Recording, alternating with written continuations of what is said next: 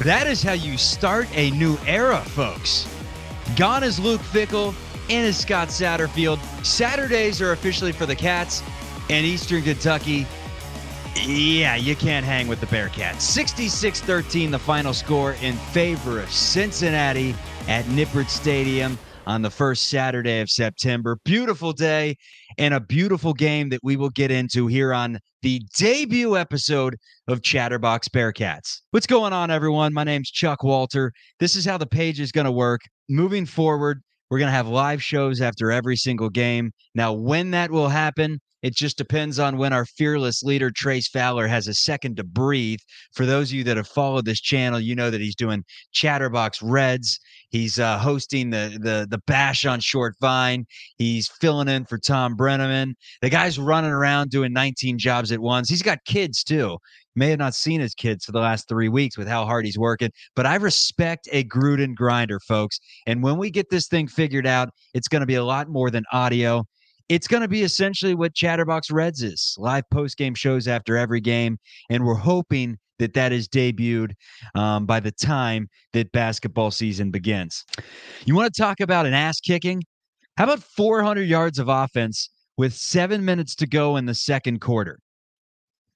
Let that one sink in. 400 yards of offense, like 20 minutes into the game. Bearcats put 66 up on the board. Let's start with Emory Jones the former Florida Gator who did not fare as well at Arizona State, now gets a third chance, this time at Cincinnati. And UC has been a place where players have revived their careers. Uh, Michael Young, Jerome Ford, uh, I wanted to say Vidal Hazelton, but he got hurt.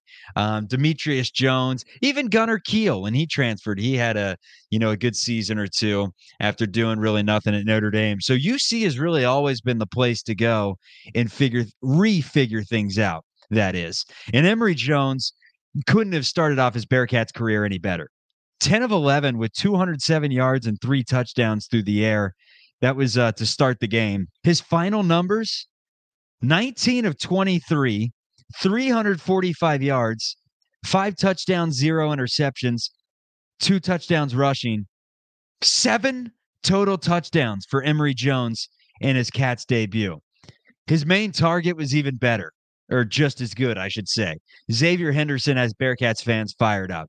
This is a guy who in the SEC played a major role for the Florida Gators. And I know that it wasn't Tim Tebow Florida Gators, but they were still the Florida Gators and playing great competition. And Henderson was a player there. Xavier, seven catches, 149 yards, a touchdown.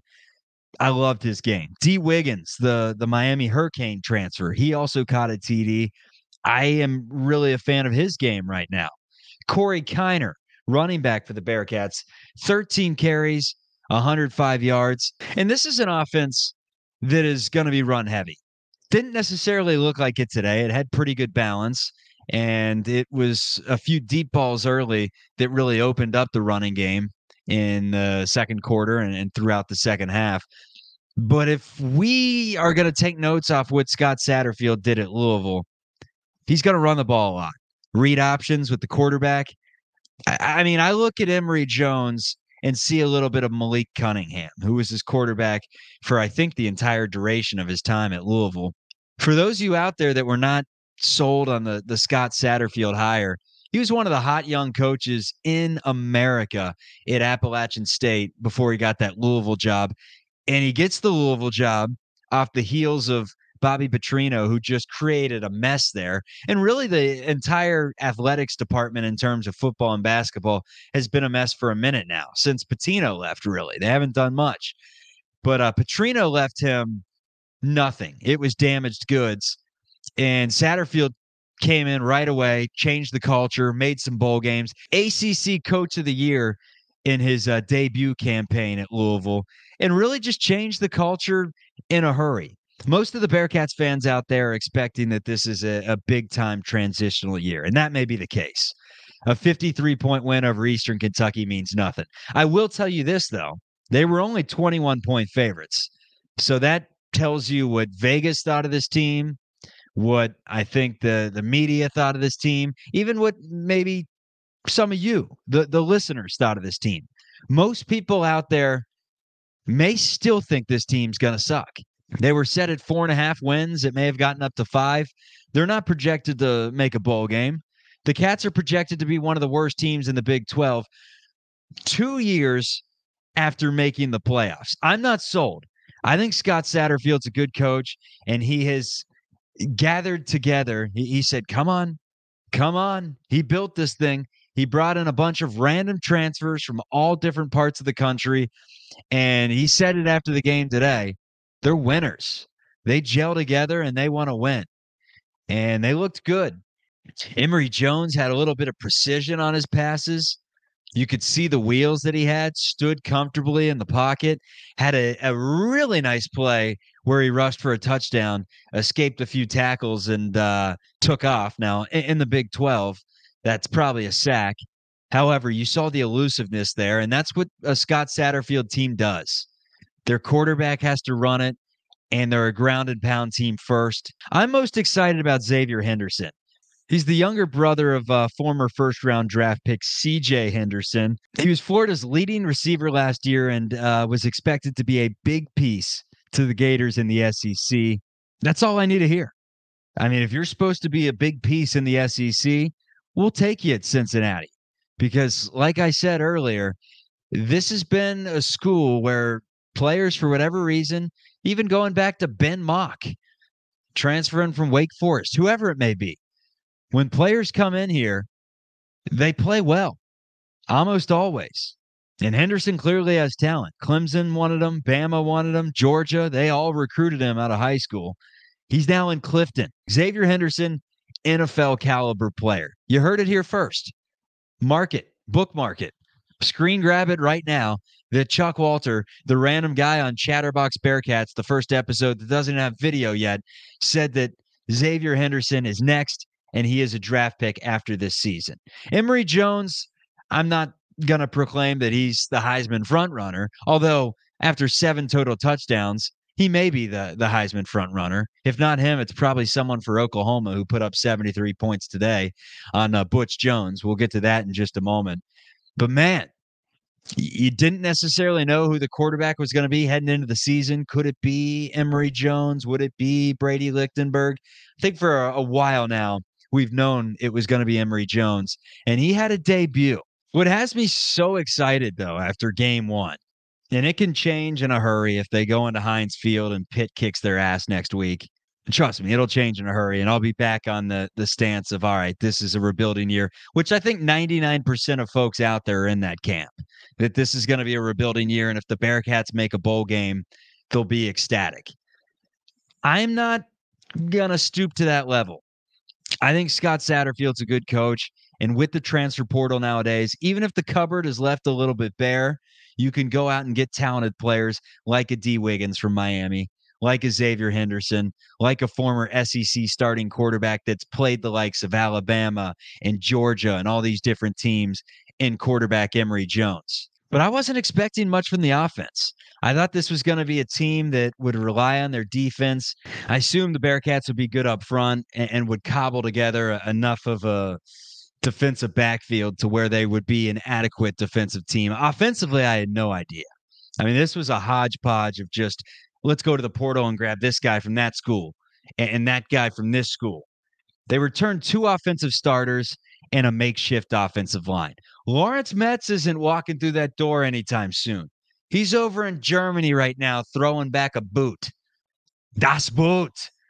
But the line looked fine. Hell, the Bearcats have a pair of former Florida Gator starters, along with a, a former playmaker at LSU. Those are the three guys that you can rely on with your offense. Now, how good will the offensive line be? How well will they hold up in the Big 12? That's yet to be seen. I'm not going to get into too much detail about this game because it's Eastern Kentucky. But I'll finish with this. The Bearcats destroyed them. It was never a game. Like I mentioned earlier, by the time the fans got their popcorn, it was over.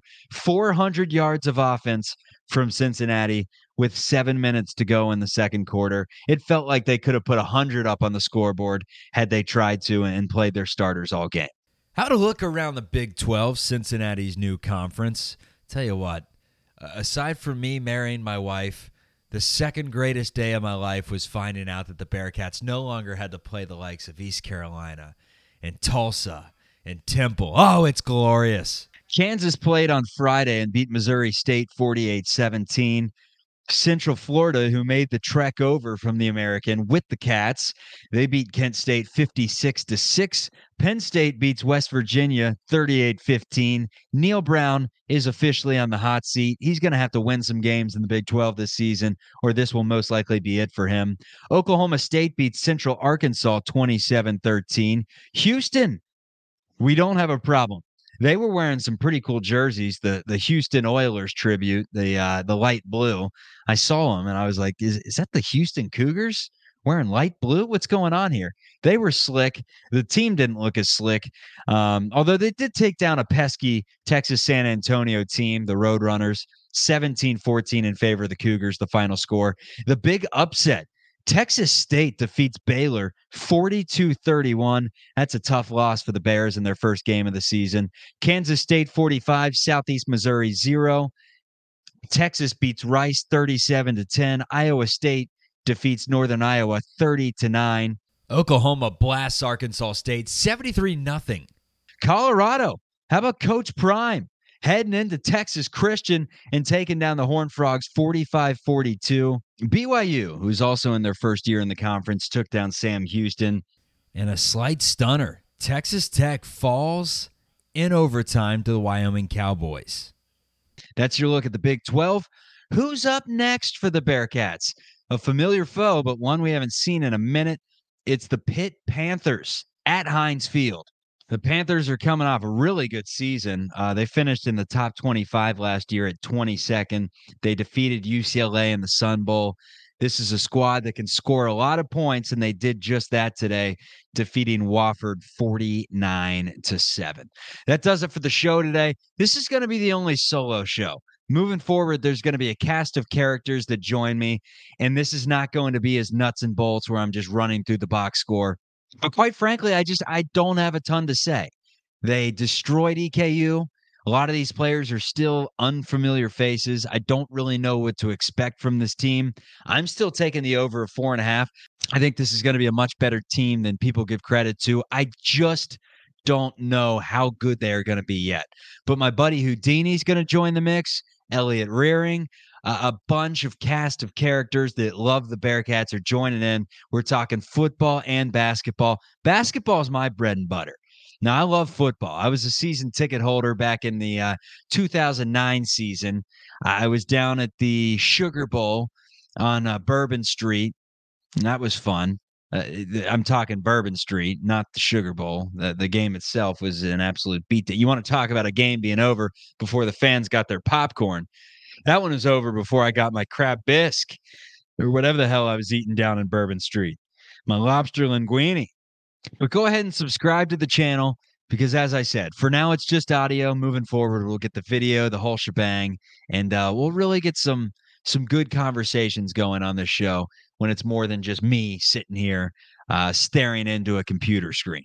that being said, Chuck Walter saying thanks for joining. Oh, and one shameless plug if you haven't heard it already, uh, Chatterbox Sports continues to add on programming, and one of the shows they've added to the mix is a show by the name of The Chatter, the Chatter podcast with myself and my buddy Houdini. Our slogan is where sports and comedy collide for a whole bunch of chatter. I'm a sports broadcaster with a decade of experience. Uh, I've been around the block in sports broadcasting. My buddy Houdini has zero experience in this realm aside from hosting the podcast with me, but he's a born to be comedian.